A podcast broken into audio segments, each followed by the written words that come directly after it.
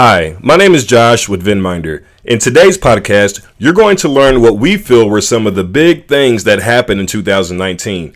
Every day, our team of experts assist companies of all sizes and industries with third party risk management. We stay abreast of all the changes and evolvement. There was a lot that happened in 2019, but today we're going to cover four. First, data breaches continue to impact the industry with massive ones like the Capital One breach that affected more than 100 million people. It was a reminder to heighten our awareness and implement appropriate cybersecurity best practices, as well as adequately evaluate our vendor cybersecurity architecture and breach notification plan. Second, in 2019, regulators focused heavily on transparency and clarity. Just take the Consumer Financial Protection Bureau, or CFPB, into consideration.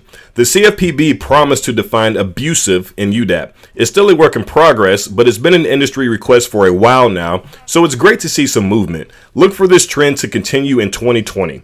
Third, leadership changes at major regulators were in full swing. This was most apparent at the CFPB and Federal Reserve.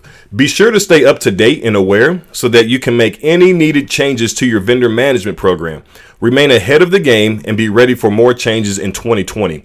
And fourth, the extended exam cycle was fully implemented. So, if you're a well-managed organization with under 3 billion in assets, then you likely qualified for the extended examination cycle from 12 months to 18 months. However, as a best practice and friendly reminder, remain consistent internally. Continue to do what you've been doing. Don't step back and let vendor management tasks slip through the cracks just because the examiners won't be arriving at your doorstep as frequently.